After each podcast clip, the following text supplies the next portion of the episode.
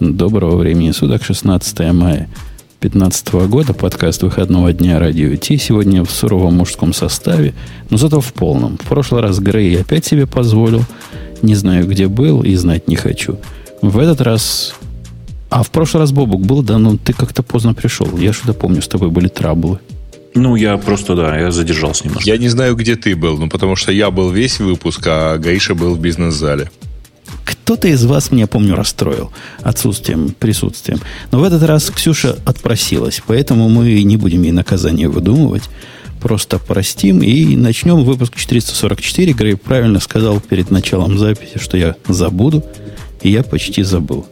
А мне кажется, ты знаешь, сейчас я прямо вижу наших фанатов, которые э, представили себе, что Ксюша действительно э, отсутствует и решили, что ее надо наказать, и скандируют сейчас «наказать, наказать». И все это под музыку, знаешь, из 50 оттенков серого. Э, и одновременно вот сейчас музыка из 50 оттенков как бы приглушается, и вступает реклама. Вступает. Это шоу создано при поддержке Digital Ocean. Digital Ocean – провайдер доступного облачного хостинга. Всего за 55 секунд и 5 долларов в месяц вы можете создать свой облачный сервер в одном из дата-центров, расположенных в Нью-Йорке, Сан-Франциско, Амстердаме и Сингапуре, и управлять им с помощью простой, интуитивно понятной панели управления или воспользоваться мощным API. Начните прямо сейчас. Введите промокод радиодефис при регистрации и получите 10 долларов бонуса на аккаунт. Я, когда тема... Кстати, э, подождите, у меня есть очень-очень тематическая. Значит, у меня тут на неделе случилась переписка с нашим рекламодателем, и мне э, сказали, что many of your listeners have expressed their love of how you talk about our API, so we definitely want to keep it uh, in a recording. Я им заикнулся, что типа надо бы там что-то обновить, но они очень просят вообще напоминать, что у них только-только открылся новый дата-центр во Франкфурте. И поскольку ну, это ближайшая неужели какой, какой, локация... Какой русский не, не любит быстрой езды? У кого я, через кого я себя слышу? Через тебя, Бобука? Через наверное, меня не можешь. Наверное, через меня. У меня колонки включены, но до этого ты меня не слышал. Кстати. Я не тебя, я себя слышу через тебя. Угу. Сейчас, вот, сейчас, их, сейчас да, порешаем. Порешай. Э, ну, русские всякие любят быстрой езды и любят быстрого интернета. Поэтому, конечно, наши слушатели не пальцем деланные пошли, проверили, какой там у них коротенький пинг туда, коротенький пинг сюда. А, кстати, как они могут это узнать? В смысле, померить командой пинг, например? Дядьку, ты ты же с идиотами разговариваешь. Для того, чтобы померить с командой пинки, надо знать, как, куда мерить. Вот у меня вопрос до того, как они купили. Чтобы понять, где им лучше покупать. В Франкфурте, в Амстердаме, в Нью-Йорке. Нигде, но это же практически бесплатно. Что ты? Ты же подожди, идешь на спид-тест, выбираешь, соответственно, Амстердам, Франкфурт или Сингапур и понимаешь, что ну, это очень у тебя ближе будет. всего. Да-да-да, когда вы говорите, Грей, такое впечатление, что вы несете чего-то. Ну, бобуковская идея, конечно, правильная, но моя не, еще... Не, не, подожди, кроме спид кроме спид-теста, на самом деле, там на спид-тесте есть еще и пинг-тест. Да мне не интересно мерить спид-тест до Амстердама. Мне интересно мерить спид-тест конкретного дата-центра или того места, в котором наши сервера будут. У меня для них рацуха. Чуваки, сделайте такие тестовые точки и веб-страничку, где можно было просто померить скорость к тому, к тому и к тому. Это же элементарно делается. Жень, на самом деле вообще, ну, это вот только сильно восточнее Франкфурта э, все начинает зависеть от конкретного дата-центра. А так, в принципе, ну, пойди померяй. В общем, я, я, особая я, разница я связности знаю, у них Я нет. не знаю, как во Франкфурте. Э, но, например, мне хотелось бы сравнить табличку вот, а с моего места во все остальные их дата-центры. И понять, ну, стоит ли мне вообще овчинка выделки. Ну, хорошая рацуха, согласитесь. Да, отличная идея, причем для любого почти хостера, которого, у которого несколько дата-центров. Конечно, так что берите на вооружение, дарю бесплатно, роялти не надо платить, потому что я такой подсмотрел у кого-то, не сам придумал. А так бы запросил. Я, Негодяй. Я, когда тему к этому выпуску готовил, сидел тут полчаса читал статью. Вы не поверите, была статья о восьми страницах. То есть веб, веб-страницы. Где 1, 2, 3, 4, 5, 6, 7, 8. Знаете, такие. Большие угу. буквально. Называлась она так. Перейдет ли Apple на ARM и почему этого не случится? Я дочитал до третьей страницы, потом что-то смотрю, пахнет. Нюхаю вокруг, что-то пахнет. Статья как, как бы актуальная, понимаешь, перейдут, не перейдут. Присмотрелся, а она 2011 года. То есть мы уже знаем ответ. Вообще ничего в мире не меняется. То есть она и сейчас актуальна. Вот с этими новыми макбуками вопрос такой опять же вскочил. Перейдут на ARM, не перейдут на ARM. Но тогда вот, читается как будто сегодня. Вот люди нетленку пишут, а? Слушай, ну, конечно, не перейдут на ARM. Ну, зачем им туда? Ну, там, там длинные разговоры были, почему нет. И там был такой estimate, это 2011 год.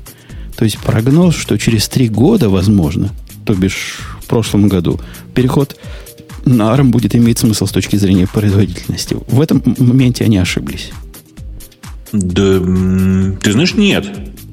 Ну, то есть они правы. При прочих, при прочих равных, сохраняя энергоэффективность, сейчас имеет смысл с точки зрения производительности перейти на ARM. Нет, там все хитрее.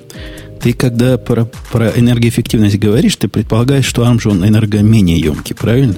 Ну, конечно. Но мы-то говорим о реальных случаях в жизни, когда у тебя компьютер, а не один чип. У тебя систем, он чип или, ну, или какая-то, какой-то чипсет. И в этом наборе процессор будет не самым горячим у тебя.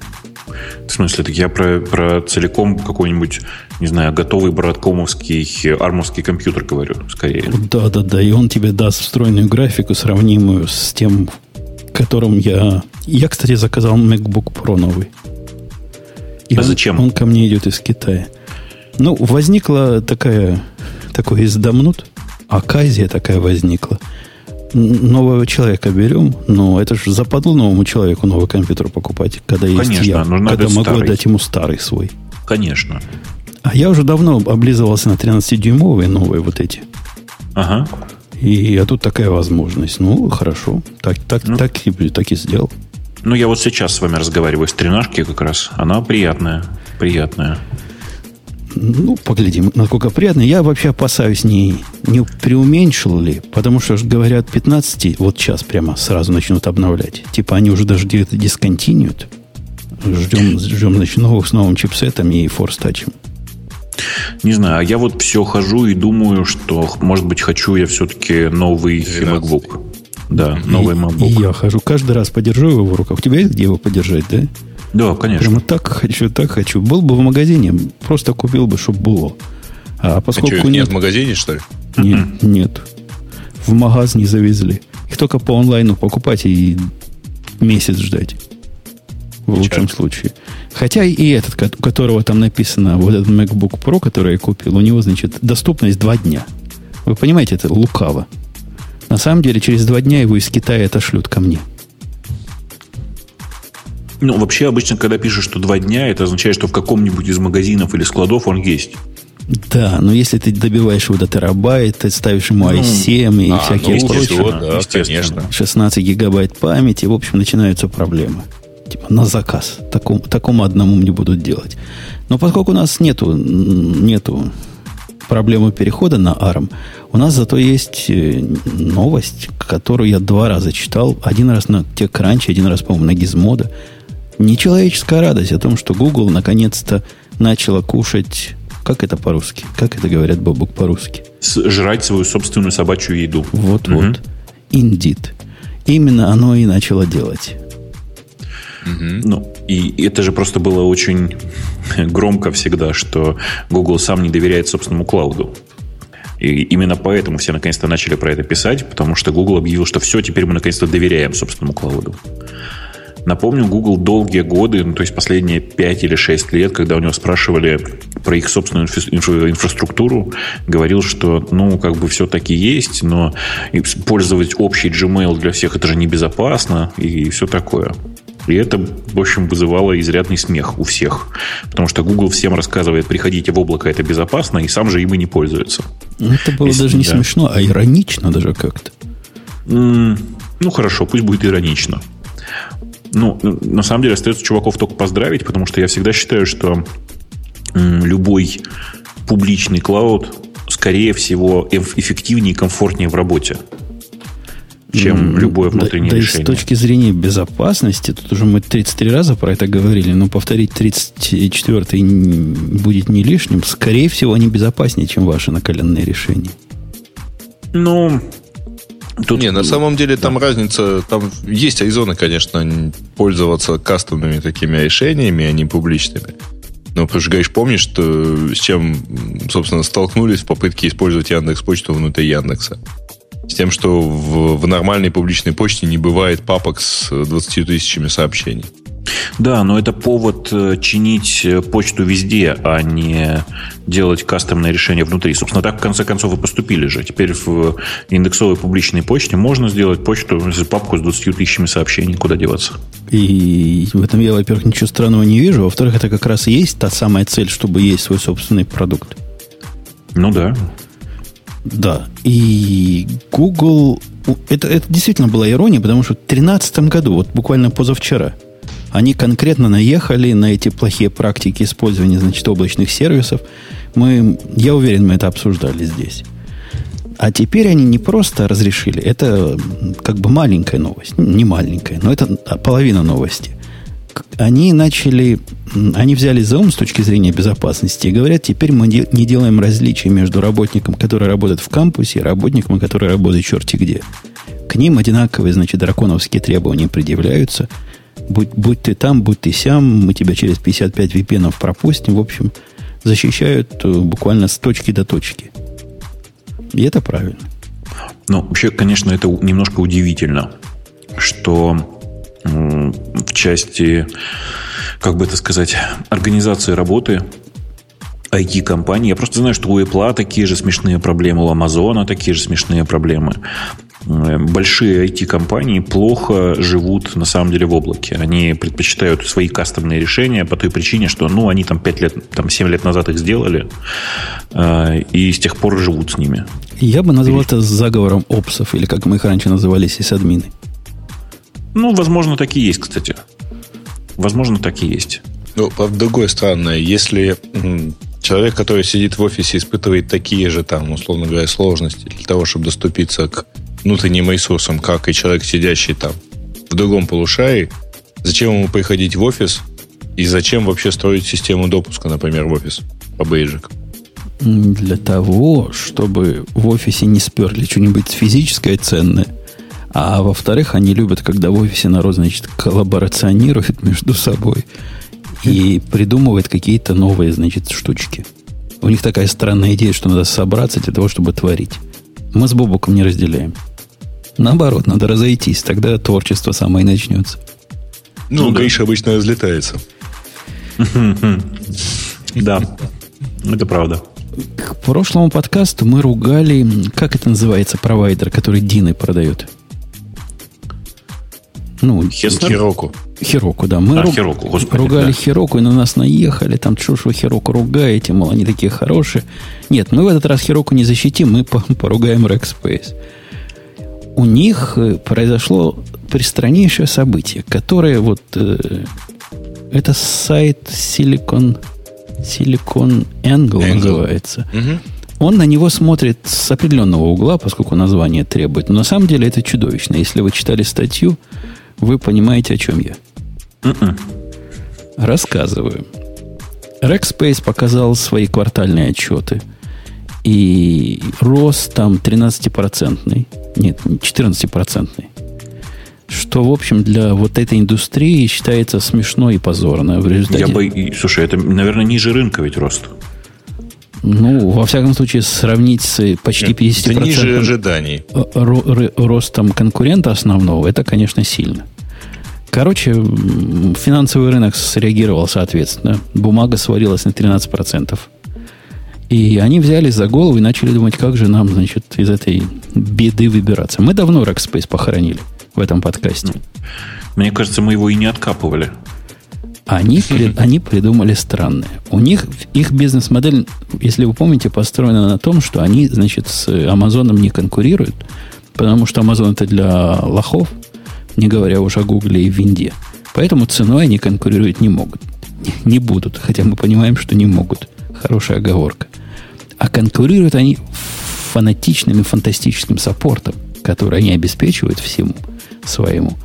А вот, значит, с их точки зрения ни Amazon, ни Google, ни Microsoft этого сделать не может. И теперь новый план. План такой. Мы будем свой замечательный фантастический саппорт, за который люди готовы отстегивать бабусики, будем осуществлять не только на своем Rackspace, но и везде. Начнем с Microsoft. Ты понимаешь, чего это означает, если перевести на язык э, не, не язык для запугивания инвесторов и умасливания их? Это что получается? Они аутсорсят аутсорсенных индусов? Это получается, что они сказали, да, мы со своим клаудом, мы, в общем, да, в глубоком э, месте. Зато у нас новый план, мы, в принципе, на свой клауд готовы забить. Зато мы будем компания, которая делает аутсорсинг аутсорсеров для решений, которые, по идее, не требуют саппорта. Во всяком случае, фанатичного саппорта. Весьма странная бизнес-модель. Ну, как бы она вообще звучит очень странно. То есть я понимаю, что сами индусы очень дешевые, и можно заработать на том, чтобы их аутсорсить. Но, блин, вообще сама, сама по себе идея. С моей точки зрения, э, обращение в суппорт означает, что что-то в продукте было сделано не так. Или что-то не, не, не, до, недопилено с точки зрения объяснения. Мое последнее обращение в саппорт Амазона было по очень тонкой проблеме, в которой просто я не специалист. Э, если вы поднимаете VPN со своего сайта на, на чужой, ну, там технически говоря, наоборот идет, вы являетесь VPN-сервером, то там поднимается два редандент туннеля. И у меня один туннель все время отваливался. И я прямо не знал, от чего это происходит. Потому что, ну, откуда я буду знать? Вот с этим я и обратился к ним, они все объяснили. Амазоновчане. Есть у них очень достойно. Я не понимаю, зачем мне Rackspace нанимать, если мне Amazon дает саппорт вот прямо сейчас. За 10% э, от э, общей стоимости владения своей инфраструктурой. Саппорт я не хочу. Да. В общем, я с тобой согласен. Очень странная идея сама по себе. Пишет нам Сергей, что Rackspace это же OpenStack, а без саппорта оно не очень-то и работает. Ну, может, может так оно и есть. Может, для этого и нужен фанатичный саппорт. Да. Фанатический индусский support. А у кого-то есть опыт, как... Э, ну, про Google я примерно понимаю, как там, а как у Microsoft? С этим обстоит? С клаудовым решением, как вот если ты захочешь их support? Ну, у них есть support. В чем проблема? Для больших кастомеров. То есть, конечно, для больших. Не для всех, кто за ну, это заплатит. Так, так же, как у Гугла. Для нормальных кастомеров. Для тех, кто платит за это, да? Ну, конечно. Ну, просто бывает же по-разному, знаешь, как бывает support и бывает support. Амазонский support мне очень нравится. Ну, почти всегда. А ну. что касается Microsoft. Может быть, видишь, может, видишь, э, Rackspace еще лучше. То есть нравился бы совсем всегда. Ну да. Ну ладно, возможно. У нас, кстати, в Чикаго конференция Амазона. Никто не хочет прийти. Что-то нет. Они, Что-то они меня я... зазывали. Даже, даже звали лекцию почитать. Но я сказал, что далеко от поезда ваша конференция. Мне пока с недавно зажившей ногой далеко идти будет. Пока лимузин не предложили. Ждем. А может, врача пошлют? Ногу заживить. Так и нет, оно само заживает. Окей. Дальше у нас есть тема, которая немножко железячная. Хотя приятная. Вот мы с тобой, Бобук, смотрим на 12-дюймовый. Ну? И, и думаем, как же ж мы будем флеш-карты туда втыкать. Вдруг нам такая страшная идея. Вспомним о своем, так сказать, андроидовском прошлом и начнем туда тыкать, что попало. Хотя тыкать и в Android уже не очень принято, да, я так понимаю. В новых Samsung э, там уже некуда тыкать. Ну, во, во многих новых андроидах некуда тыкать, да. Ну вот вспомним, как, как мы любили с вами Android тут за то, что в него можно натыкать. А в новый MacBook некуда. Hub Plus. Решение решение mm-hmm. всех решений практически. Ну, это проект на, на Kickstarter, поэтому вообще не очень понятно, когда он взлетит и куда. А, а главное, ну да, это такой, это такой адаптер, который втыкается, я так понимаю, это, в USB-C. Это не, это не такой адаптер, это гламурный адаптер. Ну, он, да, он стилизован под э, MacBook, ну, под новый MacBook. То есть туда втыкается USB-C в качестве входа, а дальше... Э, нет, точнее не так. Я так понимаю, что в него втыкается обычный USB, Не-не. а из него э, в него еще можно воткнуть У него USB, ты правильно сказал вначале, у него USB-C это коннект, это он такой PES SRU, так сказать, простите за, Мгм. за русский язык. То есть можно, можно его использовать, когда заряжается. Кроме того, там есть выход на дисплей, выход на USB, который достаточно могучий, чтобы заряжать ваши девайсы. Все три USB, которые там есть. То есть обычный USB-A. Есть ридер. Слушай, а там еще батарейка. Да, указано. да, есть ридер для карточек, и вся эта балалайка еще сама по себе м, заряжается, подключенная к компьютеру, а потом может запитать ваш телефон в случае необходимости. М, Не, ну, Очень зв- странная херня. Звучит красиво, но, по-моему, фигня какая-то. Ну, как-то не очень понятно на самом деле. Во-первых, все эти прибамбасы к немедленно придумываемые к какому-то там действительно нормальному портативному и там точно переносному решению, они как-то идут в разрез с тем, что хочет производитель. Но Вот. Оно по Ну, то есть- толщине, оно по толщине, наверное, будет толще, чем сам MacBook новый, не? Не, он, наверное, будет примерно такой же, только все равно непонятно. Как только Да ты его пример- кладешь да не рядом... примерно такой же. Ты посмотри, там щель есть для SD-карты, а в новом MacBook эта щель явно не влезет. Ну, тут на самом деле, если ориентироваться на то, что у них там нарисовано, то у него получается толщина, как у... э, ну, вообще говоря, как у половинки MacBook Pro. Потому что они рисуют вот этот мини-дисплей-порт. М, То есть у него толщина, как у мини-дисплей-порта. Да, это точно толще, чем у нового MacBook. Ну, В общем, будет такая шайба. И форма, мне кажется, странная. То есть у них особое чувство прекрасное. Мне кажется, китайцы дизайн делали. Или корейцы. Ну, вот что-то такое самсунговским пахнет от этого дизайна круглого. Ну, они пытаются стилизоваться, но в, любом случае, оно как-то неправильно. Ты покупаешь ноутбук, который точно, ну, там, условно говоря, нужно всегда носить чуть ли не в заднем кармане, и тут же к нему ты попаешься покупать э, какой-то аксессуар, э, непонятно кем сделанный, чтобы вот совершенно точно к, к этому ноутбуку притащить еще там штук 5 проводов. А вы видели замечательное видео, которое рекламирует, как этот хаб плюс использовать надо? Не, я не стал. Я его нет. Оно, сто- оно, оно, оно стоит посмотреть, потому что это видео про дебилов. То В есть смысле? Два героя этого видео, мужчина и женщина, ну, чтобы не было сексизма, и оба дебилы. То есть мужчина достает из карт, из, открывает свой новый MacBook, рядом фотоаппарат лежит, достает из него карту и начинает тыкать туда. Понимаешь, тыкать. Она не тыкается. Он ее тык-тык. Она не тыкается. У тетки еще круче. У нее, значит, DVD с, с USB. Она вот этот USB пытается куда-то воткнуть и тоже не находит куда. Ты понимаешь? Они не могут, не могут воткнуть. Тыкается, оно не, не втыкается. Мгм. Тут они Все-таки- обнаружили, что им нужен вот такой хаб плюс. Очень странные люди рекламы делают такие. Ну, вдруг, Прямо вдруг очень. тебе достался MacBook новый в подарок, а ты не в курсе был, что портов нету совсем. Вот какой-то такой крайний случай возможно. Это я пытаюсь влезть в мозг вот этих рекламоделателей. Да. В общем, наша м, сдержанная, так сказать, реакция на, на эту, на эту штуку. И выйдет она или нет, сколько она стоить-то будет? А, 79, да, 79 или 99 в Канаде. Ну, это добрая цена, потому что переходник, который родной пластиковый, он стоит тоже каких-то денег, да, по- в районе этой же суммы, Apple. Ну да, Не не, ну, меньше. Не таких же, но ты понимаешь, что тебе же понадобится, там же есть еще DisplayPort. То есть тебе нужно как минимум два переходника. А, а в Apple переходнике что есть? Там три разъемчика, да? Я, я правильно помню. Сейчас я зайду на Apple, чтобы вам точно сказать, что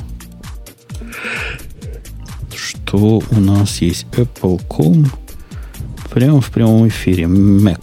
Это, несмотря на размер, все-таки это Mac называется, да? MacBook. И у, он рисуется, рисуется. А где у него аксессуары найти? Господа гусары, все молчим. В общем, есть, наверное, и аксессуары, но так сходу не найдешь. Черт с ними. Будем надеяться, что дешевле, чем, чем Apple, и портов больше. Хотя, мне кажется, DVI есть и в Apple. Ну, вот мне мини DVI какой-нибудь или мини, мини-дисплей-порт, чего-то там такое. Или Thunderbolt хотя бы, чтобы можно было Thunderboltовский теперь подключить. Не, ну подожди, переходники у Apple точно есть. Ну, вот этот один, один, один в трех, я имею в виду, который, который главный. А, ну обычно на этом кто-то типа Белкина специализируется. Окей. Давайте следующую тему какую-нибудь. Бобу, какая-нибудь тема. Это значит какая? Значит, Да там все про докер довольно скучно, если честно. А где вы видите про докер? Мы вообще про одно и то же читаем? Наверное, да. Окей. А контейнеры ты имеешь в виду, Гуру? Не, я думал порадоваться за чуваков, которых я тут всячески ругал, а именно JetBrains. А что ты их... А, я как за что-то порадовался? когда ты их ругал вообще. Я их ругал в прошлом подкасте. Дэвид написал статью «Idea доколе». То есть статью гнева. Она так и называется. Статья гнева. И? Гроздья гнева, да? Я правильно понял? Я их разбросал всячески, эти гроздья гнева. Какая-то реакция завязалась. То есть хорошо быть э, знаменитостью, даже мелкого масштаба. Есть шанс, что кто-то там за ум возьмется. Но сегодня разговор-то о другом. А разговор о нас, любителей Python, которые все-таки еще недостаточно хипстернулись, чтобы перейти на GoLang, где, наверное, все хорошо и прекрасно, но такого пайчарма у них точно нет как теперь есть у нас. PyCharm 4.5 вышел. Чего нового-то в нем? Потому что я им перестал пользоваться. Ну, я, я его потрогал и понял, что я не могу настолько медленно работать, и, и все. А я, я все, ну, я не в PyCharm, но как бы в PyCharm, потому что в полной ID. Я прямо радуюсь, мне удобно. Я все, все, что на питоне пишу, а в последнее время пишу довольно много питоновских разных э, клеящих штук. Все в нем делаю. У них есть страничка чего нового, но самое главное из нового, во-первых, у них добавился э, профайлер. Теперь uh-huh. есть прямо из коробки профайлер, причем, по-моему, Python это у них первый язык, который часть ID, часть ID это умеет его профайлить прямо сходу. Ну, как обычный профайлер, немножко бедновато выглядит, но, тем не менее, это полноценный profiler, как у больших. Для настоящего питона. Во-вторых, у них добавился inline debugger – но это уже давно у нас в Java было. Ты знаешь, да, о чем это речь идет? Ну, нормальный inline debugger, что? Когда ты шагами ходишь, он тебе показывает ну, да. состояние да. всего там, что ты прошел. Э, какая-то э, хорошая интеграция с твоим любимым, как он, iPython ноутбуками появилась. Ну, это теперь модно. Прямо, прямо сразу там же видишь, что она нарисовала. Ну, я говорю, это же теперь модно просто, поэтому. Да. Чего еще хорошего? Рефакторинги разные, где ты можешь массовым образом переносить э, пай-файлы свои в новые пакеты, прямо выбрать сразу десяток раз. Не по одному, как раньше, как лошар, а вот целиком. Скретч-файлы появились, которые были уже в ID всегда, всегда давно, целый год, теперь и здесь появились. Ну и, в общем, все, все остальное, что в новой, в новой ID есть, теперь и здесь тоже есть. Слушай, меня вот всегда интересовал вопрос, а почему не прижилась концепция, э, ну, или не то, что не прижилась, а не возродилась концепция IDE как э, в Smalltalk? Ну, ведь страшно удобная вещь сама по себе. Ты когда-нибудь на Smalltalk писал что-нибудь? Mm-mm. Mm-mm. Там идея вот в чем. Эм, все классы и объекты, они просто доступны, ну, как бы в живом рантайме. Ты можешь править их на ходу, добавлять новые какие-то классы, методы обновлять и вообще все такое. Все это происходит прямо на ходу, на лету прямо. А, при этом ты берешь какой-то класс, ну, там, ты его исправляешь, и он, по сути, как бы в сердцах и так исправлен уже получается. Э, почему это не прижилось в других э, средах, вообще мне непонятно. Ну, потому что было бы чудовищно удобно. Вообще я не хочу думать ни о каких файлах, ни о чем вот этом. Я хочу думать исключительно в терминах вот эта функция, вот это класс, вот это вот, я не знаю, структура данных какая-нибудь. А зачем думать о сорцах, я не очень понимаю. Ну, ну там, справедливости ради, справедливости ну. исключительно ради. В альтернативном продукте Eclipse ты можешь во время дебагинга поправить код, и он тут же, значит, про ну, как бы исполнится. То что, ты, то, что ты поменял, не надо перезапускать, не надо ничего делать. Он откатывает фреймы куда надо. По-моему, только в Java он умеет такое делать. А идея такой и в Java не умеет делать. Ну, это ты сейчас говоришь вот конкретно про одну конкретную фичу, а я-то скорее про другое. Почему, э, почему люди так привязались к файлам? Конце концов, правда, файлы уже давно очень устаревшая концепция, и было бы вполне логично, например, ну, либо чтобы все сорцы лежали в одном физическом файле, а разделялось, разделялись на уровне модуля уже где-то там внутри сорца, а, либо, ну, там еще как-то, ну, то есть... Ну, тебе же на это скажут злые языки, мы не хотим вендор-лока, потому что вот так идея будет делить наши файлы на модули, а Eclipse как-нибудь по-другому. А тут все честно, на, фай... на уровне файловой системы, так сказать, общий меньший знаменатель. Да нет, я понимаю, что в данном конкретном случае, когда мы говорим про Java, наверное, это так. Но ничего же не мешало там, типа, ребятам, которые делают сейчас Python, выработать некоторый стандарт. Что, типа, э, сорцы должны быть вот так. должны выглядеть вот так, лежать вот так. Э, управляться из IDE вот так. Ну, наоборот, новые языки идут э, в экстремально противоположную сторону твоей идеи. Ну, смысле, Посма- посмотри на Go, там дробить файлы просто самое оно, хотя можно, можно теоретически сделать то, что ты предлагаешь. Там не обязательно, как в Java, чтобы класс на файл, файл на класс. Можно совмещать их все, но это как бы плохая практика у них считается. То есть, ну, прям... Меня, как ты понимаешь, волнует не в каком файле лежит класс. Больше того, повторюсь, меня это вообще как-то кажется очень глупым про это думать. Мне бы хотелось просто, ну, грубо говоря, я не был бы совершенно против, если бы была там, я не знаю, там SQLite база, в которую, в которую записываются все сорцы. Понимаешь, да? А вот тебе правильно говорит Миолини. Дробить на файл удобно для системы контроля версий, которые оперируют файлами. Это правда, но это же тоже то, что мы работаем с системой контроля версий, которая оперирует файлами, это же тоже наследие того, что у нас есть файлы. Ты хотел бы синтаксического всего, правильно? Чтобы Конечно. Оно, чтобы не было тебе разницы, где, когда и кому. Я хотел бы просто, чтобы у меня дерево классов, функций, структур, модулей и всего вот этого вот просто где-то лежало. Я бы не заботился о том, как, как, где, что. Понимаешь? В Smalltalk это, правда, было очень хорошо реализовано и хорошо придумано, но у них, правда, было, была изоляция, у них, ну, типа, ты мог запустить несколько виртуальных машин, и в каждой были свои классы, свое все. А, это не сказать, что было очень удобно, но тем не менее. Ну, современность дошла вот лучшее, лучшее, что есть вот в этом направлении, о котором ты говоришь. Это в Eclipse называется MyLin, по-моему. Хрень. Ты знаешь, о чем я? Нет, нет, расскажи. Они пытаются тебя от, абстрагировать от файловой системы, даже от пакетов, от всего от этого, и концентрироваться на том, на чем ты работаешь. То есть, грубо говоря, если теоретически ты имеешь один большой файл, вот загнал ты все свои методы питоновские, я не знаю, работает ли он с питоном, Майлин, но с Java теоретически так может быть. Загнал все в один файл, как ты мечтаешь. Ну, чтобы не думать, правильно? Ну. И этот Майлин умеет тебе показать только то, чего тебе надо показать, а все остальное тебе не будет мелькать перед глазами. То есть это примерно такое какое-то далекое приближение от, к тому, о чем ты говоришь. Это такой трюк, такой фейк, но фейк визуально, как будто бы ты работаешь с сущностями, а не с одной большой простыней. Ну вот тем, у кого не macOS, я очень рекомендую посмотреть на другое решение. А, есть такая штука, она называется, если правильно помню, код-браузер.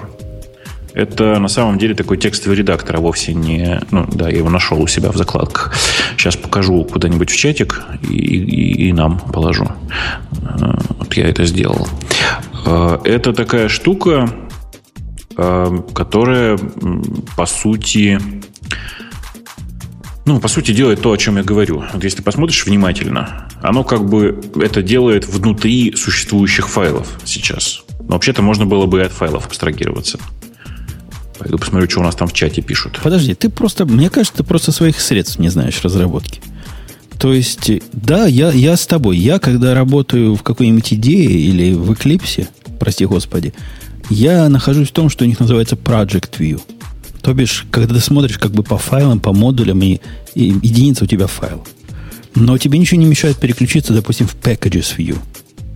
Или построить свой собственный view, который будет ну, скрывать от тебя эти файлы. Нет, нет, ты посмотри, вот я ссылку дал, вот возьми и ткни сейчас в скриншот, или там в скриншотс, там есть раздел такой на сайте, и посмотри, как это выглядит. Посмотри на браузер, то, то что называется браузер а Smalltalk. Ну вот я, Ты... я сейчас зашел код браузер, то, что называется. Ну да, там на первой же странице есть скриншот, можно на него посмотреть. Да, да вижу. Я тебе говорю, такой ты можешь сделать в любой современной ID, если очень хочется. Но я-то при этом хочу еще изолироваться от э, понятия файл вообще. Понимаешь, да? Ну, с этим сложнее.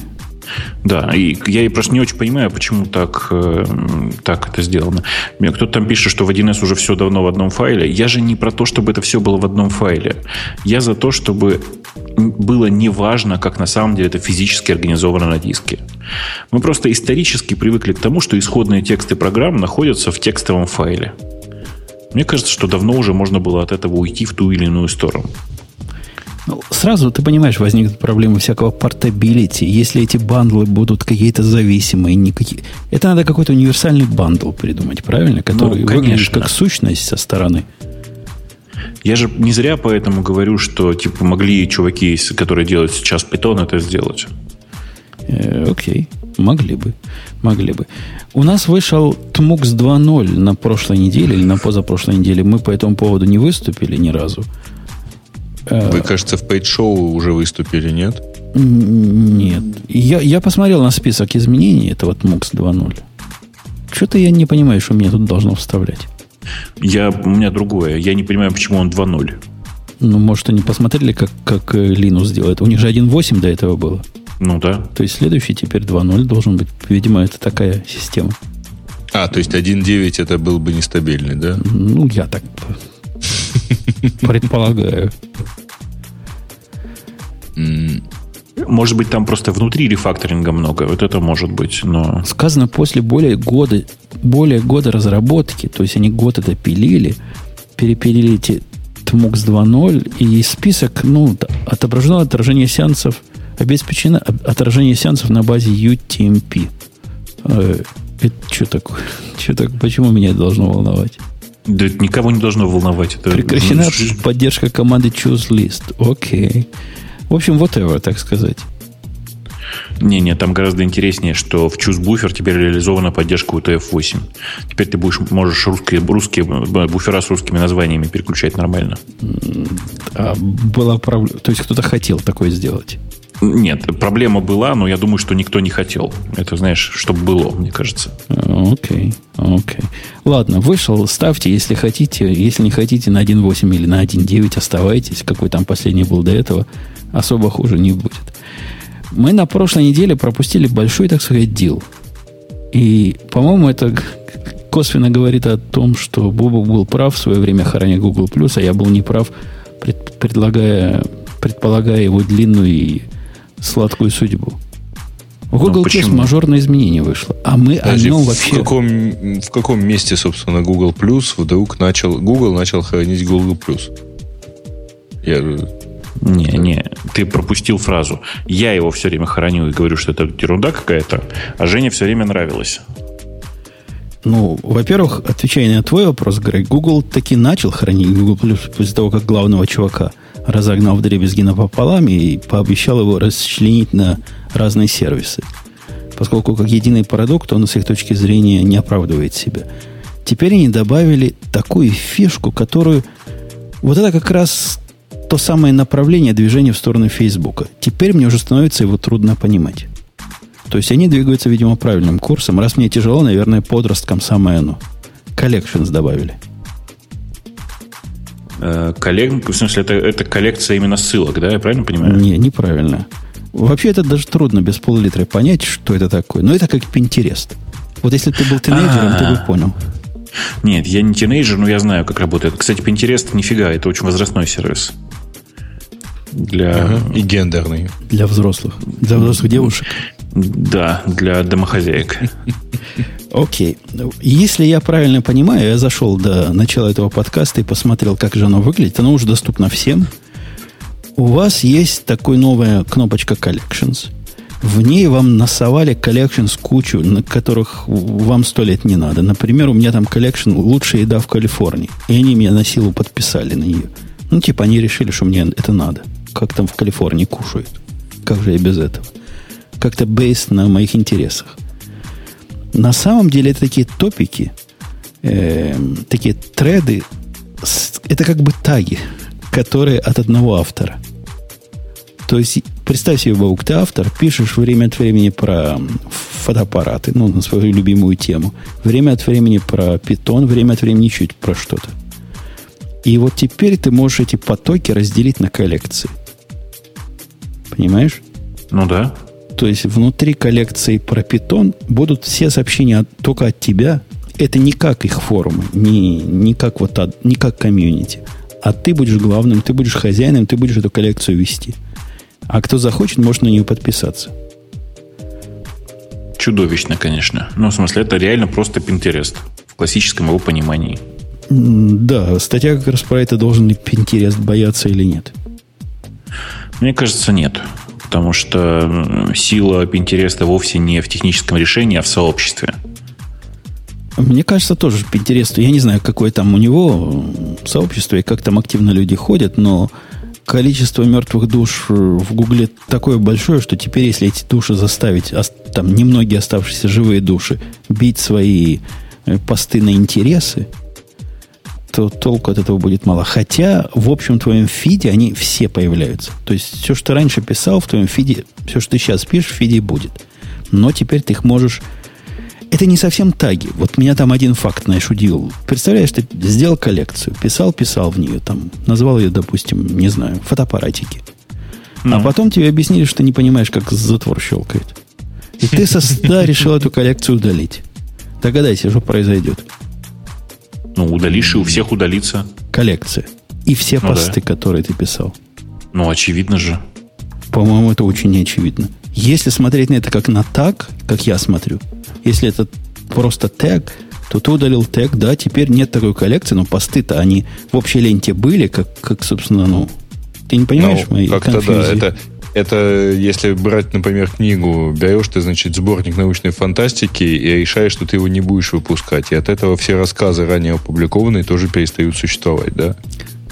Это какая-то коллекция, концепция не лейблов, а коллекция как бы директориев, понимаешь? Какой-то шаг ну, в назад. Слушайте, а я правильно помню, что вообще-то в Пинтересте эти вот самые борцы, они не, это не материалы одного автора. Ну, в смысле, и, и здесь, это... я так понимаю, это могут быть материалы не одного автора. Не-не-не, нет, тут, не тут, тут как раз подчеркивается, что это только твои. И я вот посмотрел на примеры коллекции, это только твои, это только конкретного автора. Да, а вот то, что то, что ни одного автора, у них уже было до этого, называлось комьюнитис. Это как бы форумы были тематические. Как-то это все ужасно. Ну, в смысле, это прямо ужасно скучно, на мой взгляд. Окей. Печально, но вот это та самая стюардесса. Э, видели, да, что Microsoft при этом стюардесс обычно переименовывают, видимо? Ну, у них ну теперь новое, новое название для мобильной э, версии Windows это Windows Mobile. Окей. Я, я не понял, в чем тут ценность, но хорошо. Ну, просто когда ну, потому что это была Windows CE, это была Windows Mobile, это была Windows 10, Windows чего-то еще, Windows Phone, просто Windows, а, а теперь это опять Windows Mobile. Ну, там, Ну, да, потом оно будет называться Windows CE снова, и все будет хорошо. И будет апокалипсис, видимо, да? Ну, конечно. Тепловая смерть вселенной. Ну, там ABC вот этот... 1, 2, 3 да. спрашивает, может ли пост быть в одной коллекции или в нескольких. И, насколько я понимаю, ничего вам не мешает за, за, заслать свой пост в разные коллекции, в том числе и, э, и в несколько разных коллекций плюсик ставишь, и, и действительно, когда потом коллекцию удаляешь, как этот пост, что ему разорваться? Не, я не знаю, как, как это, я же с самого начала сказал, это как-то сложно. Это слишком сложно для меня, простого домохозяина. Ну, это не сложно, Женя. Это просто у тебя нужды в этом нет. Ну, возможно. Потому что все, что я пишу, это золото, и пусть читают в общем стриме, правильно? Конечно. Что я еще делить буду, это разбежусь. Сортировать Конечно. я еще для них буду. А. Окей. Ты хотел веселье? У меня есть для тебя веселье. Я нашел замечательную статью, которую даже думал поставить в гиковский выпуск, но потом решил, нам не помешает образовательного эффекта и в обычном выпуске, если ты не против. Ну, окей. Чувак написал совершенно замечательно э, артикулированную статью э, Мартин Клепман. Я после этой статьи, наверное, еще что-нибудь его почитаю. Потому что он понимает, о чем пишет, что редко встречается в благосфере. И суть его наезда, он наезжает, собственно, на Брю, Брюера. Помните Брюера, старика Брюера? Брюер у нас был в, прошлой, в прошлом топике, который Грей закритиковал про докер, про докер. Он теперь пишет э, э, кубернец в Гугле. Тот самый, который кап-теорему. Ну? Так вот, Мартин пишет, что кап-теорема – это зло. И, и результат, который она в нашей экосистеме вызвала, это зло еще в большей степени. После Подожди. этого подробно объясняет, почему. Ну, как теорема может вызвать зло? Потому что теорема ну, он, он пытается быть политически корректным, видимо, какой-то он американский чувак, судя по оборотам. Он говорит, ее неправильно воспринимает, да и сам Брюер сказал, что это oversimplification ситуации. Мы, мы с чем сталкиваемся снаружи? Вот просто реально, да? Мы сталкиваемся с тем, что все теперь, все дистрибьюты системы себя ставят либо в CP, либо в AP. Правильно? Ну? Обязательно себя засунуть либо в CP, либо в AP. Ну, они бы хотели бы в кап себя засунуть, но теорема говорит, что такого не бывает. Поэтому они выбирают. Никто себя в AC из грамотных не вставит, потому что это нонсенс. Я, я даже Грей спрошу, а почему в AC нельзя поставить? Почему нонсенс? Я бы Ксюшу спросил, но не над кем издеваться. Поэтому над Греем mm. поиздеваюсь. А я скажу, что нам-то там все равно. А потому что P это факт э, окружающего мира. P это partitioning, network partitioning, который я полностью согласен с Мартином, отвратительное название, очень неудачное. На самом деле это означает, да, у нас асинхронные сети, да, даже в пределах одного дата-центра сеть может лагануть и что-то пропустить, чего-то упустить и как-то отключиться. Да. Слушай, после того, как я тут столкнулся с любопытным багом, до сих пор не понимаю, на какой он стороне, но, в общем, по использованию определенного имени юзера в почте Э, Slack не отправлял э, никаких писем в адрес на Fastmail, мне уже ничего не удивительно. Ну, нельзя так нельзя, надо другое имя попробовать. Тут не в имени дело, а дело в непонимании маркетингового бульшите. Это твои коллеги, видимо, постарались, Грей. То есть, суть-то в том, Бобук, я тебе на, так как, как по-умному объясняю. В том, что КАП оперирует понятием одного регистра – то есть концептуально речь не идет вообще ни о чем, что более одной штуки. То есть там никакого, никакой концепции множественных данных, никакой концепции транзакций, ничего про это нет. Поэтому, как только начинают дебилы сравнивать кап с осидом, хотя и там, и там си есть, да? Это вообще, no. Ну. это совсем другие буквы. Буквы означают совсем не то, что сходу может показаться. Вот с точки зрения C, consistency, в, в капе это очень-очень специальный смысл. Если вы читали статью, как же называется, которая пишет серию статей Call, Call Me Maybe. Знаешь чувака этого? Нет. Ну, знаешь, мы обсуждали. Он когда-то Монгу э, Call Me Maybe, и вот недавно он тоже. Он по всем проходит, по продуктам, которые дистрибьютят и заявляют либо CP, либо AP, и разбивает в пух и прах. Прям очень грамотный чувак. Так вот, он наезжал на Монгу, почему нет лайнеризабилити, линеризации, да, это, наверное, по-русски. Объясни. Еще раз. Линери... Ты знаешь, что такое линеризация? Это то, что в капе называется consistency. То бишь, если операция A выполнялась, выполнялась и закончилась до того, как ты начал выполнять операцию B, операция B при попытке прочитать данные должна их в таком состоянии, которые были на конец завершения операции A. Так. То есть, ну, вот эта линейризация. То бишь, стейл-ридов... Линей, линейность. Стейл-ридов быть не может, да, в этом случае, если ага, по времени да. они... Вот это единственный смысл C в кап-теореме. Больше никаких других смыслов в кап-теореме в C не вкладывается. Это именно есть... И ничего больше не стоит за консистентностью вот в этом смысле. Это очень-очень узкая и очень ну, специфическая характеристика, я бы сказал. Ну, подожди, это же не означает, что данные консистентные. Ну, консистентный это общий термин, понимаешь? они под консистентностью имеют вот такую консистентность. У консистентности есть еще 500 миллионов разных других видов. Там был, там еще какие-то. А это вот один конкретный. Конкретный вид консистентности. Вот именно вот такой они требуют. Теперь, что касается A, там тоже все не так просто. Вот что такое availability? Что такое доступность? Вот сходу, Грей, вот что бы ты решил, что такое доступность? Это вот Грей сейчас недоступен, обрати внимание. Нет, я просто думаю, что рецессивный аллель э, так влияет на фенотип только когда оригинал гомозиготен. Ты, в общем, прав. Но тут-то речь идет о том, что если у тебя есть э, распределенная система, где несколько нодов есть, и если между тобой... Нет, не так. Как же... Если нот не упал, он может обрабатывать твой реквест. Вот, вот об этом речь идет. То есть, если он физически не упал, он должен принять и обработать твой реквест. Тогда система называется available. То есть не один из нодов, а все ноды, которые не упали, должны уметь это сделать. Понимаешь, Бобук, иронию? Я понимаю, да. Ирония в том, я объясню для тех, кто не понял, в том, что упавший нод это вовсе не единственная проблема, которая может с нодом случиться – non-failing нод это как бы хорошо. И да, действительно хорошо, что если чтобы он не падал. Но на ноде может упасть процесс, я не знаю, может закончиться память, может начаться дикий свопинг, может масса чего интересного произойти. При этом все это к A в кап-теореме не относится почти никак. Ну, на самом деле, это значит, что претензии это в первую очередь связаны с э, тем, что кап-теорема работает не в условиях реальной жизни.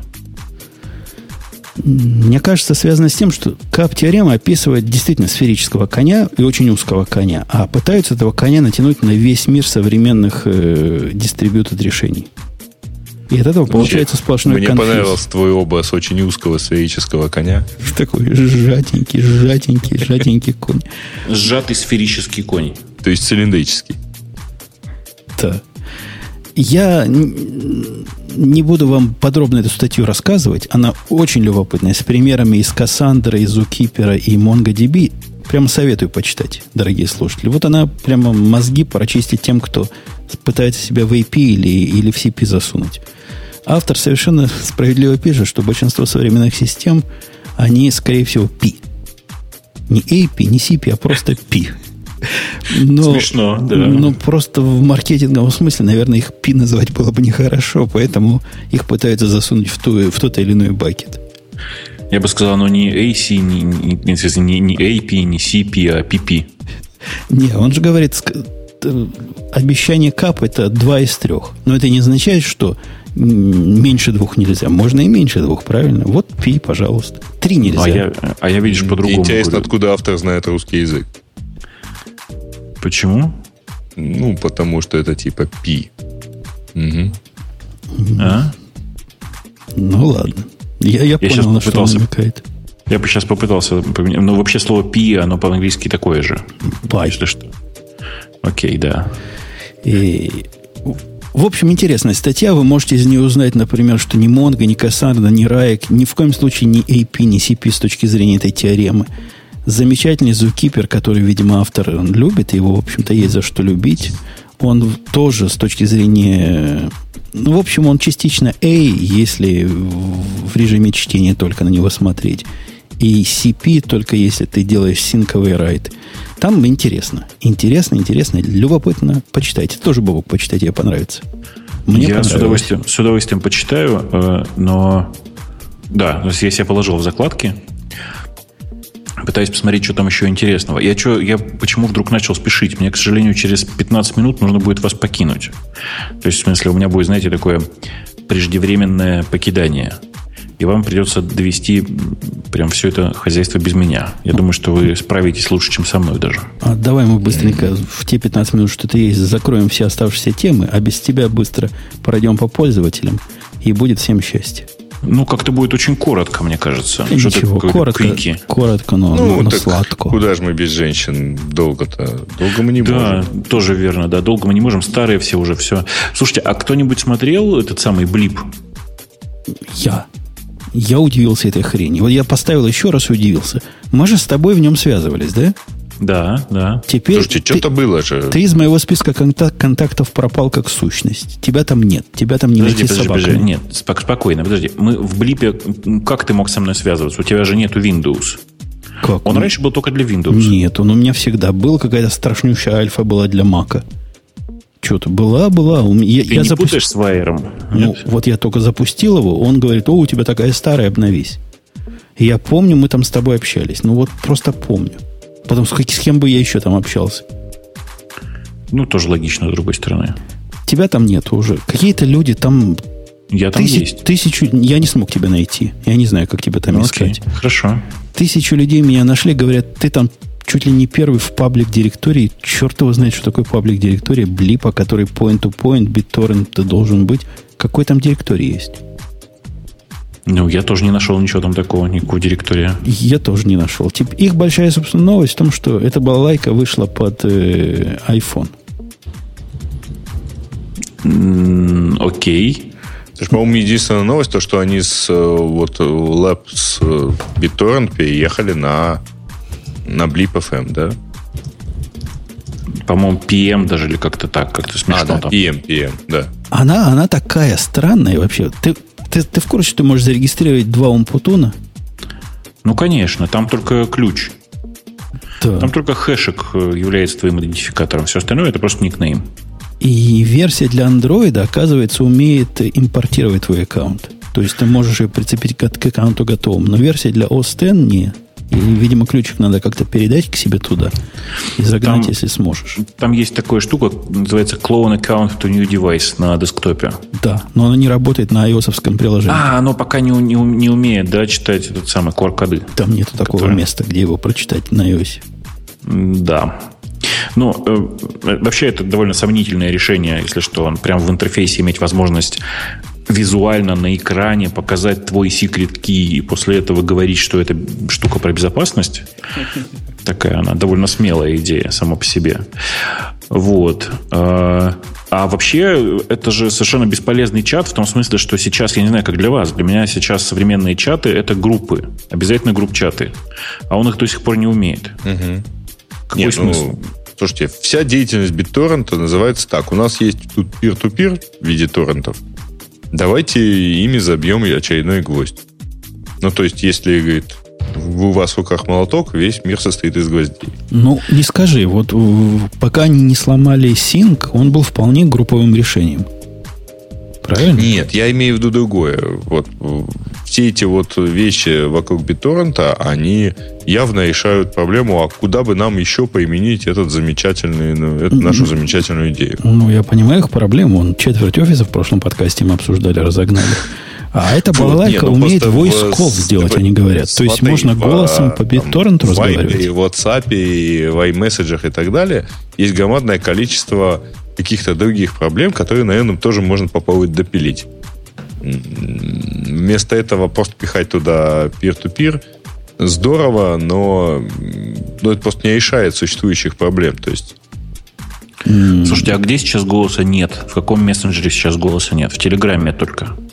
э, А в хип-чате у меня даже видео ну, есть. в WhatsApp там, я не помню, там звонок или там до сих пор осталось только голосовое сообщение? Нет, там уже есть звонки. И Нормально звонки, все. Я просто не пользуюсь совершенно ничем, кроме текста. То есть, подожди, Бобок, чтобы я понял, для тебя вот этот замечательный продукт, который совершенно секретный, такой просто близко к, к телу, можешь держать, никакой Сноуден не станет тебя за это ругать. Он тебе не подходит, потому что хочешь с двумя одновременно разговаривать. Вот это твоя проблема. Конечно, конечно. Ну, тройничок, это же так прекрасно. Разговаривать на троих, это значительно комфортнее, чем каждому по отдельности что-то писать. А. Но для этого есть особый класс продуктов, который пытается собой заменить всю групповую коммуникацию. Да нет, ну посмотри, вот, вот они сами рисуют эту табличку, да, свою, про, то, про свои преимущества. И вот у них написано Blip, WhatsApp, iMessage, Viber, Snapchat, Facebook. Во всех этих месседжах, кроме Блипа, есть поддержка групповых чатов. Но они это разумно не указывают. Ну, конечно. Да. Окей. Э, А, кстати, ты, ты говорил, ты в чем используешь? Не слаком, а чем-то третьим, да, пользуешься? Флипом. Флипом, Флипом. пользуюсь, да. Да. А, флип, флип, я, флип. я уже все, я уже за...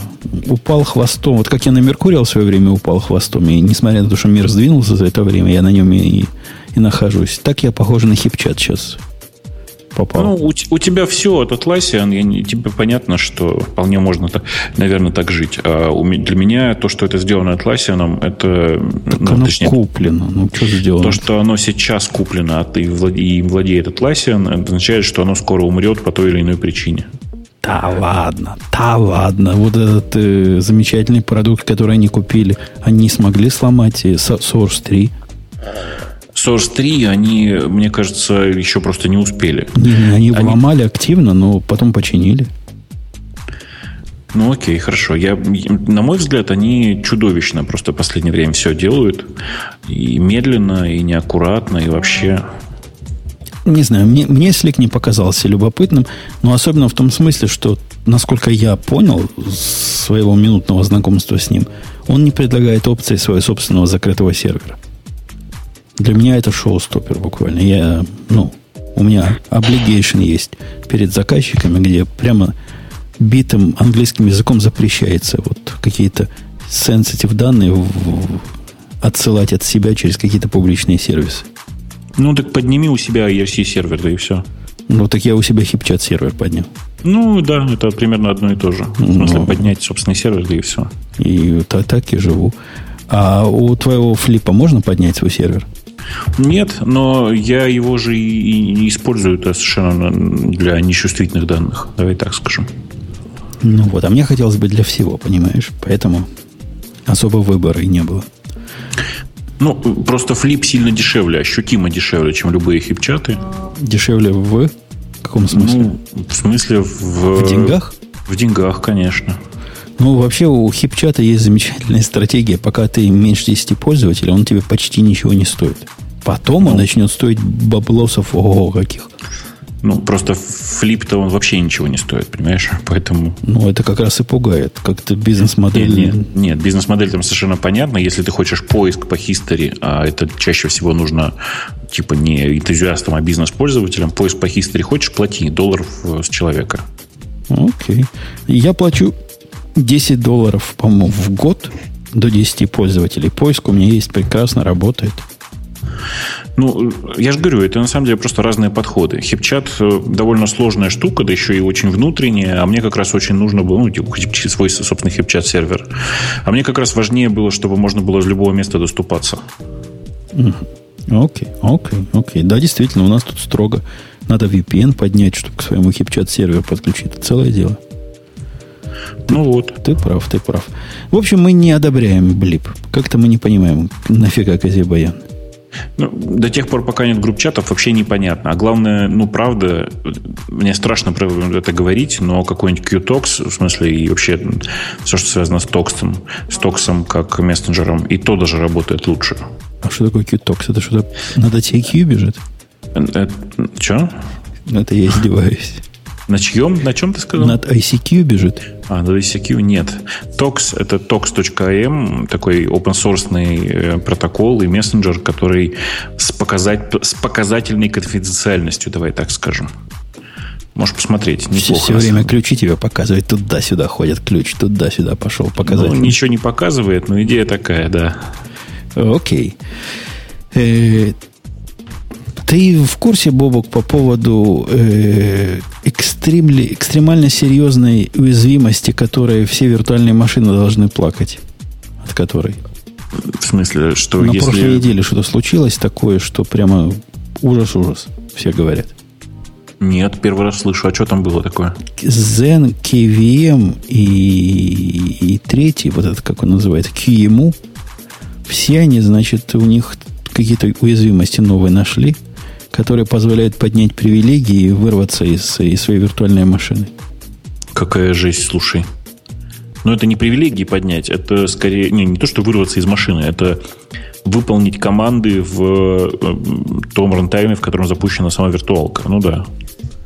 Логика такая. Ну, вообще, это, конечно, жесть. А что, прям нашли что-то, да? Он все, смотрю, да, CVE, все дела. Да, не шутейное дело. Чувствую, скоро опять будет массовая перезагрузка всех зенов в Амазоне. Ну, вообще, последнее время э, я перестал э, серьезно воспринимать людей, которые гордятся своим аптаймом, потому что, скорее всего, наличие большого аптайма означает, что человек не заботится о безопасности вообще. В последнее время слишком часто выходят такие эксплойты довольно серьезные. Да, я, я тоже задумался. Вот э, ты, пожалуй, прав. Пока у нас нет патча, патча на живую, по-моему, мы до этого не доживем, хотя нам уже это обещают последние 10 лет. Ты, кстати, знаешь, да, что реально прав. Ровно 10 лет с того момента, как начали разговаривать про загружаемые модули, патчи на лету в ядро и все вот это вот.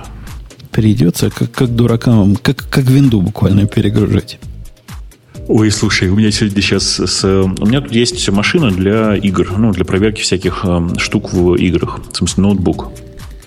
И вдруг винда на этом ноутбуке мне внезапно сказала, а давай-ка, мол, обновимся.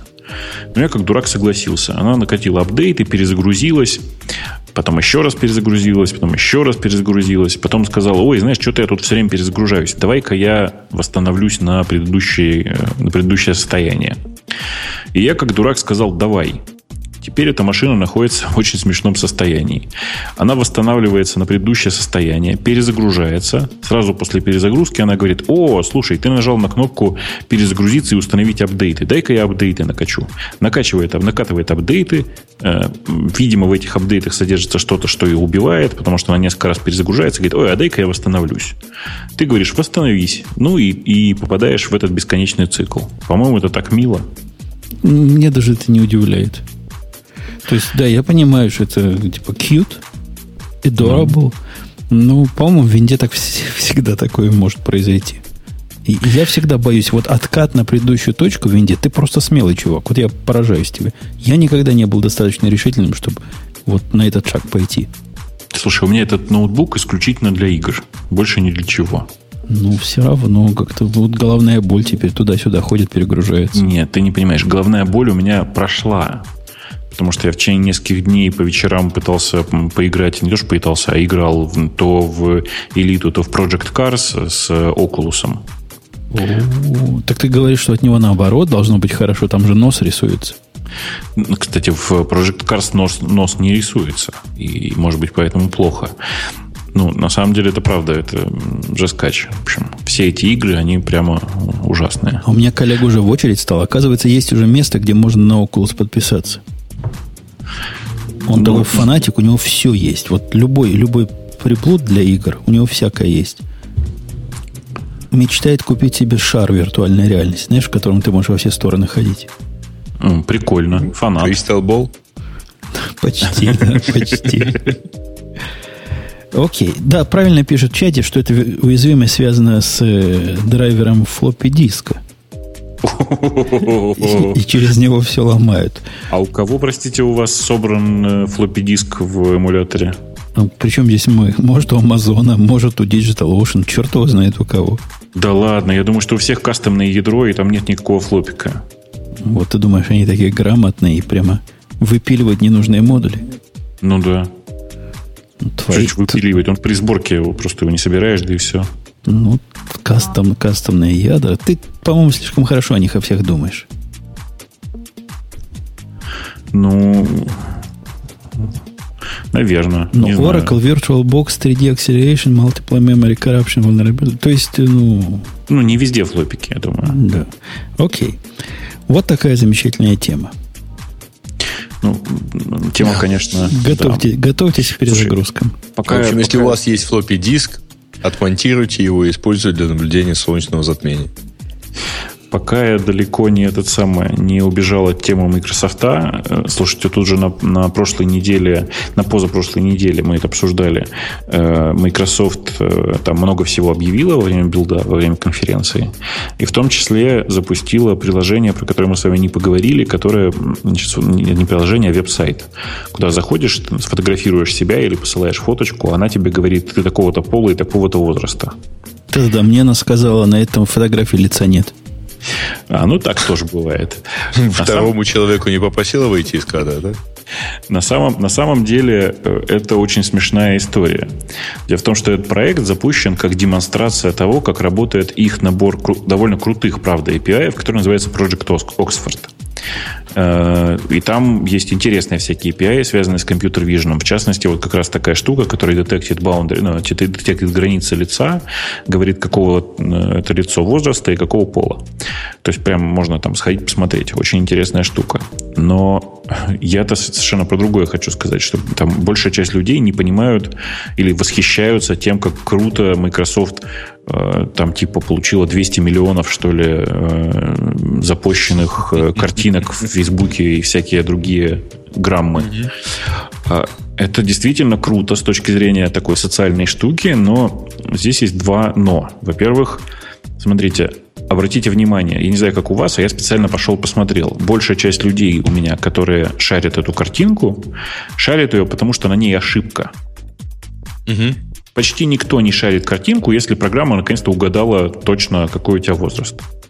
Ну, на самом деле большой вопрос, а угадывала ли она хоть раз?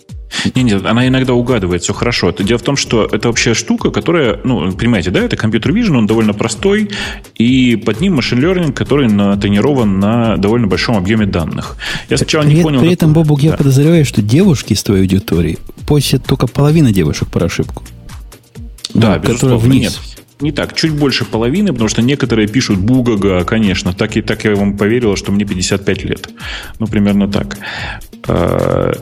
Так вот, э, на самом деле система это обучена на довольно большом количестве данных. Данные это логины Windows. Напомню, что ты когда в аккаунт Windows заводишь, тебе предлагает себя сфотографировать, а потом ты еще в аккаунтах все равно в любом случае указываешь пол и возраст. То есть она вообще-то как бы натренирована довольно неплохо. И удивительно низкий результат связан в основном с тем, что камеры в фотоаппаратах в телефонах очень разные, и свет очень разный, и вообще непонятно, что, что за фотография делается. Но, тем не менее, интересно это другое, я же говорю. Э, обратите внимание, все шарят эти картинки, когда, собственно, программа пофейлилась. И с этой точки зрения это не гигантский успех и прекрасная вирусная рекламная кампания. Это чудовищный провал связанные с тем, что, ну, я не знаю, как вы, я, например, торжественно решил для себя, что если мне понадобится API для, для определения возраста, я никогда не пойду к Microsoft. Они же... С ну, таким-то что... попаданием. Конечно. Они идеально точно детектили контур лица. Все. Но, простите, Face Detection это такая штука, которая есть куча библиотек, там open source библиотек, включая какой-нибудь OpenCV, в котором все есть. Стыд и позор. Стыд и позор. Okay. Это как раз для меня это как раз образец, как делать не надо. Надо что-то другое делать. Но anyway, на самом деле история очень поучительная, хотя бы потому, что у них в пике популярности было что-то 8,5 загружаемых картинок, 8,5 миллионов загружаемых картинок в час. 8,5 миллионов картинок в час. По-моему, хорошая цифра. Ну, зато это такой аллаверды, аллаверды их облаку. То есть оно выдержало вот такие загрузки. Молодцы. То есть уже да, научились да, да. строить облака. Молодцы. Судя по всему, оно правда все в Azure жило, и это, в общем, хороший показатель того, что Azure сам по себе жизнеспособен. Окей, надо радоваться. Не надо напрягаться, да. И что у нас еще хорошего? Боже мой, боже мой, там у нас в чате все-таки все маркетологи. Сейчас я процитирую, простите. «Э, плохой пиар все равно пиар, хотя зачем узнаваемость Microsoft? Ну, нет, плохой пиар это не пиар. Плохой Видишь, пиар... Я тебя перефразировал. Судя а? по чатику, там э, собрались э, люди, которые еще и не маркетологи. Угу. Ну, окей, ладно.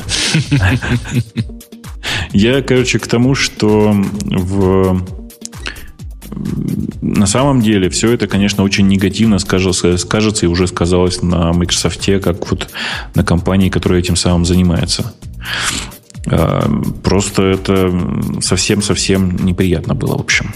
Хотя, конечно, это сервис очень прикольный. А вы, Работает, вы видели? Слушай, ну там на самом деле это, по-моему, извини, Жень, по-моему, проблема, ну, точнее, комплекс факторов, который к этому привел, очень простой. У разработчиков была задача собрать картинки, а у пиарщиков была задача рассказать. А как ну, бы, ну, а общего, знаю. а продукт оунера не оказалось. Нет, нет, продукт оунер там есть. Проблема в том, что, скорее всего, это очень смешная проблема. Но вот я боюсь ошибиться или, наоборот, хочу порадоваться, не знаю. Но мне кажется, что на самом деле э, все смешно, и у них оказалось слишком много ресурсов. Потому что, судя по некоторым косвенным признакам, э, сетка переобучилась. Ну, в смысле, знаете, да, что такое? Есть в машинном обучении есть проблема переобучения. Когда э, как это, типичное горе от ума. Слишком, короче, много было ресурсов потрачено на, потрачено на обучение, и обучились на текущих данных, которые у них были настолько хорошо, что на текущих данных результаты хорошие, на их собственных, а на тех, что люди загружают, ну нет, ну не попадает. Короче, мне кажется, что это просто переобучили, перестарались в некотором смысле. Ну, по-честному-то не достарались, но называется это переобучились. А пока Бобук не ушел, не можем не кинуть камень в нашу Кидай. любимую компанию. Ответ Samsung на Apple э, кольцо заводки. То есть до этого кольцо они... за что? Ну, у часиков коль, коль, не кольцо, как Понятно. называется, вот эта штучка, которым заводишь. Пимпочка. Пимпочка. Да. У них вместо пимпочки теперь кольцо. То есть они пошли своим путем, и это не может радовать, потому что не может не радовать. Поскольку не просто обвели дизайн. Во-первых, сделали их круглыми, а во-вторых, кольцо по контуру часов теперь можно крутить туда-сюда. Слушай, ну если по ней... То есть у них грандиозная новость, им дали циркуль. Ну ладно, они научились швейцарских часов э, вращающийся безель э, копировать. Э, на самом деле, если бы они скопировали еще и, еще и Digital Crown, я боюсь, что им бы просто их бы засудили уже не на другие деньги. Там был миллиард, если я правильно помню. Сейчас было бы, я не знаю, много-много миллиардов. Но у них крутилка это все-таки на часах представлена. Вот в этом видео, которое мы наблюдаем, они такие условно круглые часы. То есть они косят под кругом, но на самом деле они такие все-таки почти прямоугольные. Но на самом деле ужас этой ситуации заключается в том, что там, по сути, квадратный экран. Ну, в смысле, прямой, так, нормальный квадратный экран. Эм, большая часть э, программ, которые написаны для этих часов, э, вообще нифига не думают о том, что экран может быть круглым. Я их таки понимаю. Это ж, небось, какой-нибудь э, гугловый, как он называется-то? Ну, вот этот гугловый для часов, а он, у него экран вообще снизу отрезанный у Моторолы. У Моторолы, да, он прям снизу подрезан, это правда. Но, тем не менее, смотри, инновационный элемент. Они в этот раз не у Apple утащили, а у швейцарцев. Это инновация, я считаю. Так, э, понимаешь, тут проблема в том, что Apple почти все стащили у швейцарцев. Вполне себе молодцы в этом отношении. Но вообще, э, должен сказать, что пока андроидные часы на, резко, на редкость бесполезная вещь. Это я не к тому, что плоские чем-то отличаются. Нет, они все в среднем пока довольно бесполезная вещь. Эм, знаешь, э, я начал соглашаться с людьми, которые там много в последнее время пишут про то, что часы должны полететь, и, а также с теми, кто объясняет э, еще одну концепцию. На самом деле она сильно, очень сильно связана. Дело в том, что на самом деле в современном мире появилась новая платформа, она называется Notifications. Ну, в смысле, нотификация – это действительно новая платформа и новая движуха вокруг интерфейсов. И часы, они предназначены исключительно для нотификаций. Но на самом деле они просто сейчас работают из, из рук вон плохо. И до тех пор, пока кто-то, а я думаю, что на самом деле это будет Apple, не, не взорвет там все и не придумает, например, беспроводную зарядку, которая не требует снимать телефон с руки, этим пользоваться будет нельзя, конечно. Ну и желательно еще придумать э, нотификации, которые just works.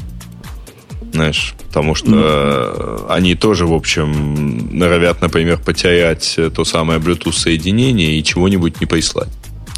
Ты знаешь, в среднем нотификации как раз работают. Не работают приложения, написанные для Android ну, для Android Wear, и, ну, и, и на самом деле для iOS, для мобильного, как он называется, для Apple э, часов. Нет, оно зависит, на самом деле, не от платформы даже, а от конкретного устройства. Я несколько раз сталкивался с разными устройствами, и там на самом деле у некоторых, ну, например, если ты отошел от телефона и вернулся обратно, у тебя ну, может вполне не восстановиться коннект и перестать приходить э, какие-нибудь нотификации.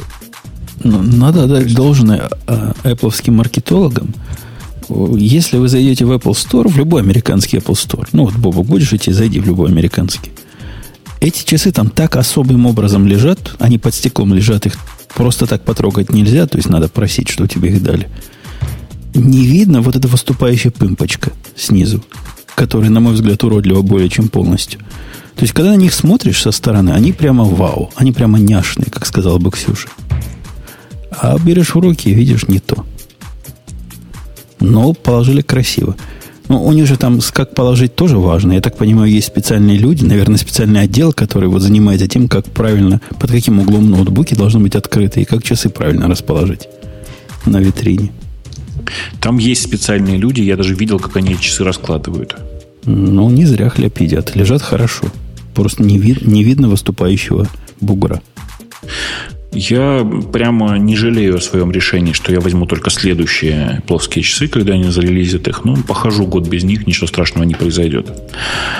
Прям думаю, что к тому моменту все сильно изменится. То есть весь Яндекс будет в часах ходить, а ты будешь с голым задом буквально. Как... Ну, у нас довольно много людей с часами, и если что, я смогу всегда посмотреть какие-то вещи, которые мне интересны. Окей. Ну что, отпускать его положено? Да, уже? да, если вам не очень сложно. Я обязуюсь в следующий раз отработать в двойном экземпляре, если я только не буду в самолете. Будешь, про два голоса, что ли? Будешь петь после шоу. Хорошо, О, кстати, подождите, следующий раз, через неделю... А, не, я буду. Окей. Хорошо. Давай. Давайте. Я был очень рад вас всех слышать и выражаю искреннюю соболезнование э, нашей аудитории в связи с уходом их кумира. Ну, в смысле, в связи с тем, что я ушел, простите. А, я думал, а, ты, ты про меня, раза. но я же остался. Окей, окей. Приходи в следующий раз. Да. Так. Ну что, темы пользователей? Давай. А давай. Тут э, Bazel.io тулза от Гугла, которая позволяет собирать Java, Python, C++, Objective-C, JavaScript проекты. А где написано, что от Гугла? Э, ну, хм. Хороший вопрос. В, собственно, в, в тексте комментария. Я дальше пока не пошел читать. Не написано. Написано убийца, Ант, Мавин, Google, Грейдл. Где написано, что Гугла? да нигде. А я тоже, как, откуда-то я тоже знал, что эта штука от Гугла, хотя никаких доказательств этого найти не мог. Для меня то, что от Гугла, это скорее отрицательный фактор, чем положительный. Написано внизу Copyright 2015 Google. То есть, действительно, видимо, от Гугла. Если зайти на сайт этого базы. Ага, да. То есть, таки, Google. таки да, таки от Гугла. А, подожди. Э, если пойти на страничку проекта на GitHub, то, во-первых, он лежит внутри под юзером Google. Uh-huh. Вот. И дальше написано, что эта штука, это такой build tool, который используется для большинства э, софтов в Гугле. Ну, и у меня есть коллега, который совершенно параноидальный в этом смысле говорит, все, что Гуглом сделано, я стараюсь не пользовать, коллега мой говорит. Я не Потому настолько, я не настолько он дикий. Google не пишет, да? Потому что сегодня оно есть, завтра его нет, и пойди ищи с собаками потом остатки всего этого. Ну, все предоставляется Азиз. Нет, зачем? Форкни себе проект на гитхабе. Ну и да, и, и, и сам его мейнтейн. Ну да, и ну, да. сам его поддерживает, да, совершенно верно. Ну, а, так, сравнение Под... производительности языков Scala, GoLang. Подожди, подожди, подожди. Bazel ага. это не так, не так просто. То есть он на фоне ага. конкурентов своих, он другой. То есть он не такой, как остальные. И, и я так на него вкратце посмотрел, он реально простой. То есть, представь, Грей, тебе предлагают, допустим, на выбор Maven или Gradle. Maven это такая штука, после которой ты сам запросишься в психбольницу. Вот я тебе обещаю, вот попробуешь им пользоваться. Для нормального человека это шокирующий абсолютный experience. Gradle это как бы простая система. Она как, как Maven, только простая.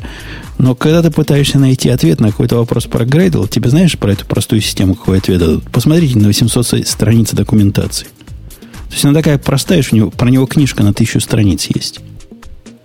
Угу. И если Bazel как бы объединит в себе лаконичность Грейдла и простоту, которую тот обещал, но не доставил, то получится 2000 страниц документации. То, может быть, что-то из этого и выйдет. Хотя, не, надо, надо внимательнее посмотреть. Я, я после подкаста, прямо у меня в закладочках этот Bazel лежит, поглядеть на него попристальней.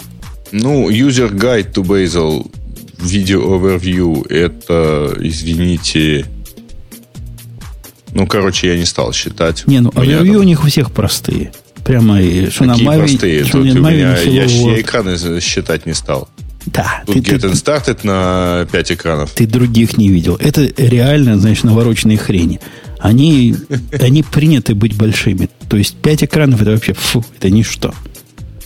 Ну, там еще есть некий rule build энциклопедия, которая, я так подозреваю... Да, ну все, тут даже считать не надо.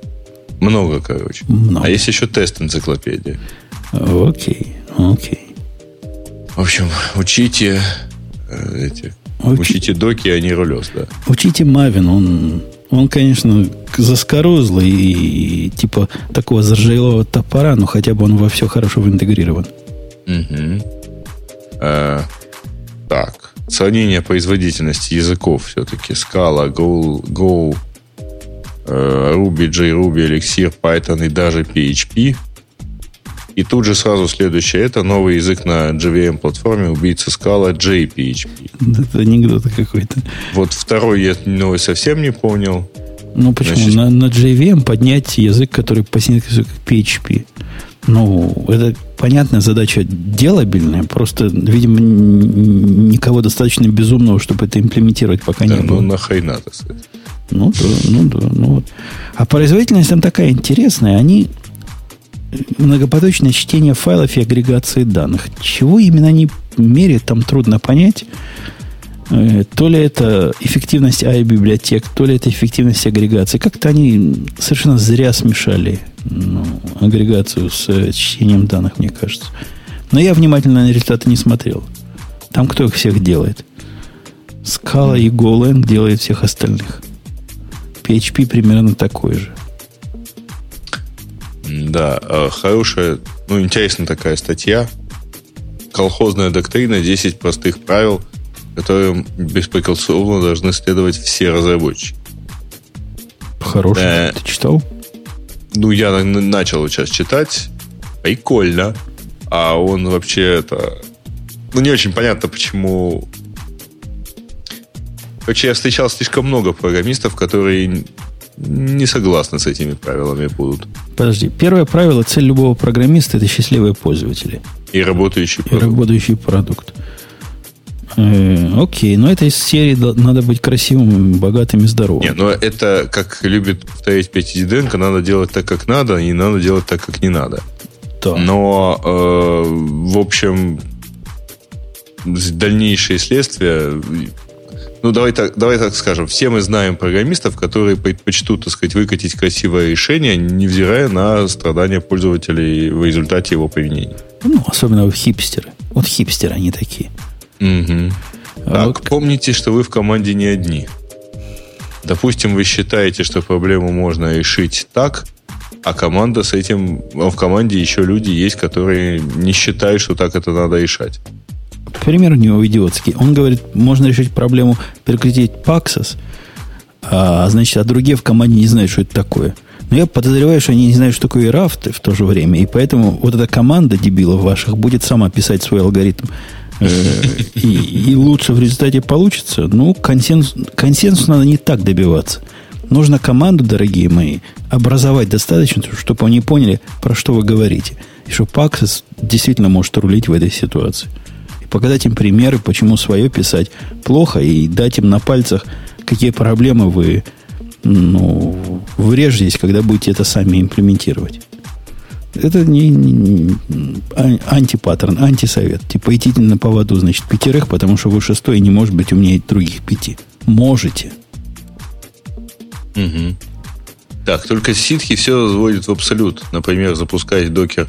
Там дальше идет какой-то набор целых, э, вроде бы как, э, не, не сказать, чтобы сильно спорных утверждений. Запускать в докер строго один процесс на контейнер, писать все только в Vim, но это вообще непонятно. Позиционировать макбуки как идеальное устройство. А это вообще какое имеет отношение к разработке? Но он про фанатизм, собственно, видимо. Говорит, можно делать все, что угодно, только без фанатизма. Мол, если весь мир говорит, что запускать в докере один процесс на контейнеры, вот это правильно, а вы считаете, что не так, я, собственно, считаю, что не так. Не, не идите на поводу этого мира и не прогибайтесь под него до конца. Ну, можно дойти и до того, что, типа, ну, подумаешь, а чем плох переход по метке, да, если грамотно им использовать. Это то же самое, что мы обычно говорим про PHP. Ну. Что, в принципе, язык не сказать, чтобы совсем плохой, но слишком много плохого кода на нем пишется. Не, ну переход по метке и вот такие вещи мы знаем, что они плохие не потому, что весь мир об этом говорит, а потому что мы сами понимаем, почему это плохо. И нарывались на эти грабли. С запуском нескольких э, процессов в докере, да, есть минусы, есть плюсы, но ну, оно по-разному бывает. Иногда... Вот у меня вчера был Грей, вот я в отсутствие Бобука пожалуюсь тебе. Была Давай. задача, которую я сделал, сделал. В конце концов, она оказалась у меня полностью эластичной. Ну, то есть я могу, знаешь, ее расширить горизонтально в любой момент, но не, не полностью э, recoverable. То есть, когда один из этих расширенных нодов падает, не всегда я могу из этой ситуации красиво выйти. Я потратил вечер на решение этой проблемы, пока не понял, что, скорее всего, и решать не надо. То есть, теоретически оно должно быть, конечно, recoverable, система дистрибьютор, все дела, так положено. Но, собственно, почему? Вот если она у меня упала, то вот этот нот упал, то, скорее всего, это результат нечто такого, что потребует вмешательства, в моем конкретном случае, по любому оператору поскольку нечто странное произошло, такое странное и непредсказуемое. И если уж оператор будет внедряться, то зачем мне системе давать ум самовосстановления и самовылечивания, если уж человек все равно при этом руку будет прикладывать? Понимаешь? Ну, я тебе могу повести аналогичный пример, только совершенно не из разряда там, разработки и так далее. То есть, если, например, ты планируешь проведение, например, нескольких мероприятий, и кто-то задает вопрос, а что мы будем делать, если условно два мероприятия захотят пройти в одном и том же там или как-то как очень близко, как мы их будем разводить, вот. Ответ может выглядеть очень просто. Поскольку вероятность этого совпадения, условно говоря, 5% в течение года, то проще придумать, что мы этого не будем сводить вместе, чем придумывать сложную конструкцию, как, это, как решать эту проблему, когда она возникнет. Ну да, в переводе на, на наши программистские рельсы, слушателям поясняю, это пример овер-инжиниринга. Когда вы пытаетесь маловероятное событие пытаться покрыть, при этом упуская, что, видимо, причина этого события будет еще более маловероятной, о котором вы пока даже подумать не можете. Ну и проще поставить заглушку со словами «эту проблему мы не решаем». Там, Извините, перезапусти, сказать, запустите другую фазу Луны. Ну да, время реакции может сильно увеличиться, пишет человек. Но только идеалист думает, что вы напишете систему, которая покроет все ваши случаи и само волшебно починит все, о чем вы даже подумать пока не могли. Угу. Так, не изобретайте велосипедов. Ну, совершенно бесполезная рекомендация. Не, он борис, Если боритесь человек... с перфекционизмом, ты пропустил. А, извини, Говнокод да, это нормально. Работает не трожь. Ну, это такой дискуссионный пункт. Ну, собственно, я даже не знаю, что ему сказать. Не надо говнокод, конечно, возводить в абсолют, но добивать его до чис- кристальной чистоты и прекрасного состояния тоже не всегда экономически оправдано. Угу. Ну, тут ключевое это вот как раз по-экономически. Потому что да, тебе, тебе, тебе как руководителям приходят программисты и говорят, дай нам два месяца, мы тут рефакторинг забабахаем. Опять же, я сегодня, я сегодня дать... дебилов э, много раз упоминал. Они дебилы не потому, что хотят рефакторить, а потому, что не могут тебе это продать как следует. Вот если бы они тебе сказали, в результате у нас время сопровождения уменьшится на 17%, а время реакции улучшится на 30%, ты бы им сказал, да берите, пишите, правильно? Э, не совсем. Ну, потому что если их два человека, то ну, уменьшится у них время там, загрузка на 17%. И что? Я же не, не обойдусь одним человеком. Все равно эти двое будут сидеть. Только у одного появится 17% рабочего времени, например, на, в Angry Birds поиграть. Тоже хороший довод. Это, знаешь, как как про полтора землекопа. Какая разница, так сказать? Ты увеличиваешь производительность труда, но половина землекопа работать все равно должна, причем с повременной оплатой. Да. Не изобретайте велосипедов, это их пятый пункт. Mm-hmm. Он говорит о том, что копайте, что люди до вас сделали. Это хороший совет. Я прямо со- согласен. Особенно ну, если вы в какой-то популярной мы области. же знаем, да, что на практике выясняется, что конкретно уже кем-то изобретенный велосипед, вот конкретно по этой дороге, как кажется разработчику, должен ехать не так. А значит, давайте мы ему колеса подровняем. Но Из чего ставить новый велосипед? Справедливости ради, велосипеды разные бывают. И когда ты сталкиваешься с тем, Э, что, например, какой-нибудь Mongo репозиторий в Spring, последнем Spring Data не подозревает, что у тебя бывает реплика сет, ты чешешь репу, и у тебя есть два выбора. Либо это просто выбросить и не использовать, либо допилить. И еще вопрос, знаешь, большой, чего лучше сделать в этой ситуации, чего дороже тебе выйдет. Поэтому тут тоже палка такая о трех концах. Иногда приходится изобретать велосипед, чтобы не тратить много сил на докручивание колес к чужим велосипедам. Mm-hmm. Так, проверяйте все самостоятельно. Ну, это как-то... Или слушайте радио Ти. Вот если вам говорят, что вот как здесь мой друг То есть, если вы Erlang Dynamo, используете только потому, что его использует WhatsApp, ну, наверное, вы Erlang не знаете, да? Хотя, с другой стороны, если вы решили использовать Erlang после того, как вы на Rabbit посмотрели, который прекрасен, летает, память не жрет и не падает на ровном месте, то это в каком-то смысле довод. Но не хватит своего опыта, своей жизни, чтобы на всех э, буграх да. шишки самому набить. Как-то да, тоже. Так, используйте самые простые, проверенные временем решения. Ну, это такая же хрень, понимаешь? Вот он говорит, мол, какая разница пользы, сколько у вас там монат. Он просто не понимает, о чем он говорит. Пользователя разницы нет, но если ваш код в результате, допустим, использования функционального подхода станет безопасен при параллельной работе или станет э, быстрее в написании, то пользователь это косвенно почувствует. То получится система, которая не падает, и которая раньше выйдет на рынок. Так что про самые простые решения тут я бы сильно поспорил. И опять же, для кого самые простые?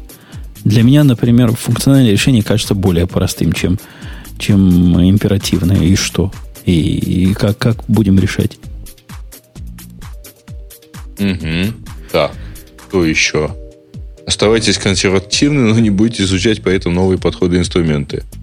А, возможно, гид и вправду намного лучше Subversion. Вот тут я что-то не понял этого примера. Ну, как-то он открыл, что бывает гид, и, а, видимо, Причем, чувак на да, да. Как-то и сравнивает... Нет, то есть, можно, конечно, сказать, что, возможно, действительно там Mercurial лучше кого? CVS? Ну, что-нибудь такое же древнее там, совсем уже взять. Не, ну даже можно поднять вопрос, пока Бобу, конечно, возможно, Меркурий лучше Гита. Но это исключительно потому, что Бобок ушел. Я такой могу ляпнуть. Но то, что оба они лучше, чем Subversion, тут гадалки не ходи. А возможно, Slack удобнее в командной коммуникации, чем, чем Jabber, да? Все может быть. Но это более-менее хоть современное. Написание кода это еще не все.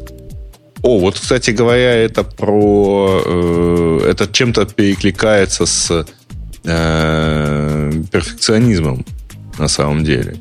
Э, многие задачи можно просто решить, пишет автор, вообще не техническим образом. Если приложение уперлось в память, можно просто докупить оперативной память, а не заниматься долгой и дорогостоящей оптимизацией. А, ну, в общем, да, это я так типа понимаю.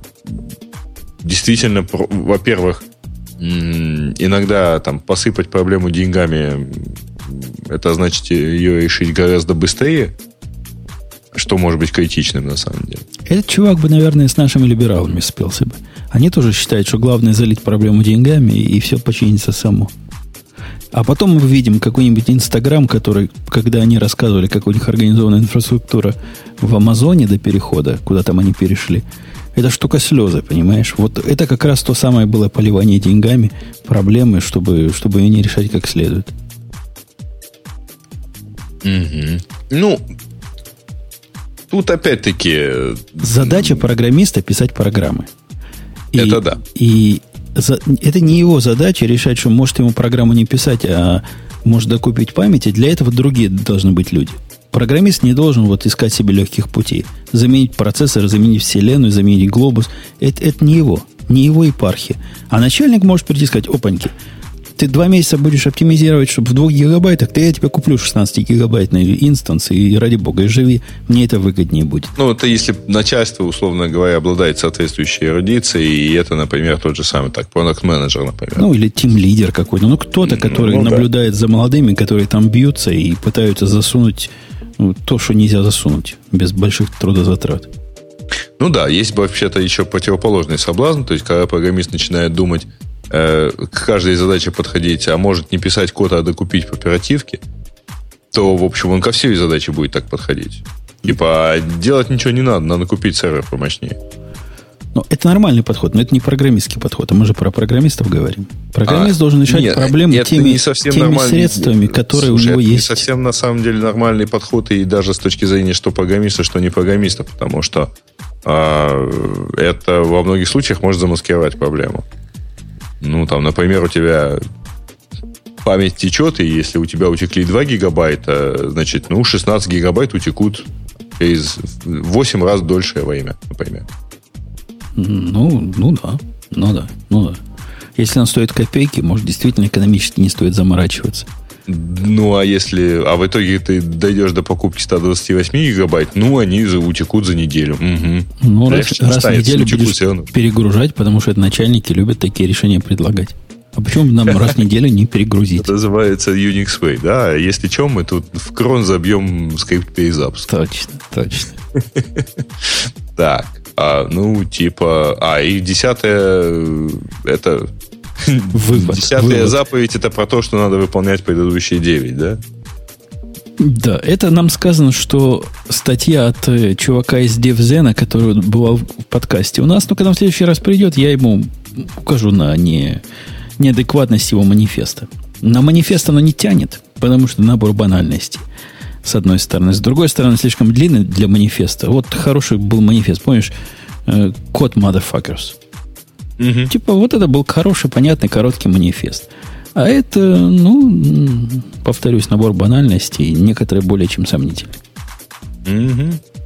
А, так, а дальше у нас, кажется, все примерно хорошо. За, а, ну, Rust 1.0.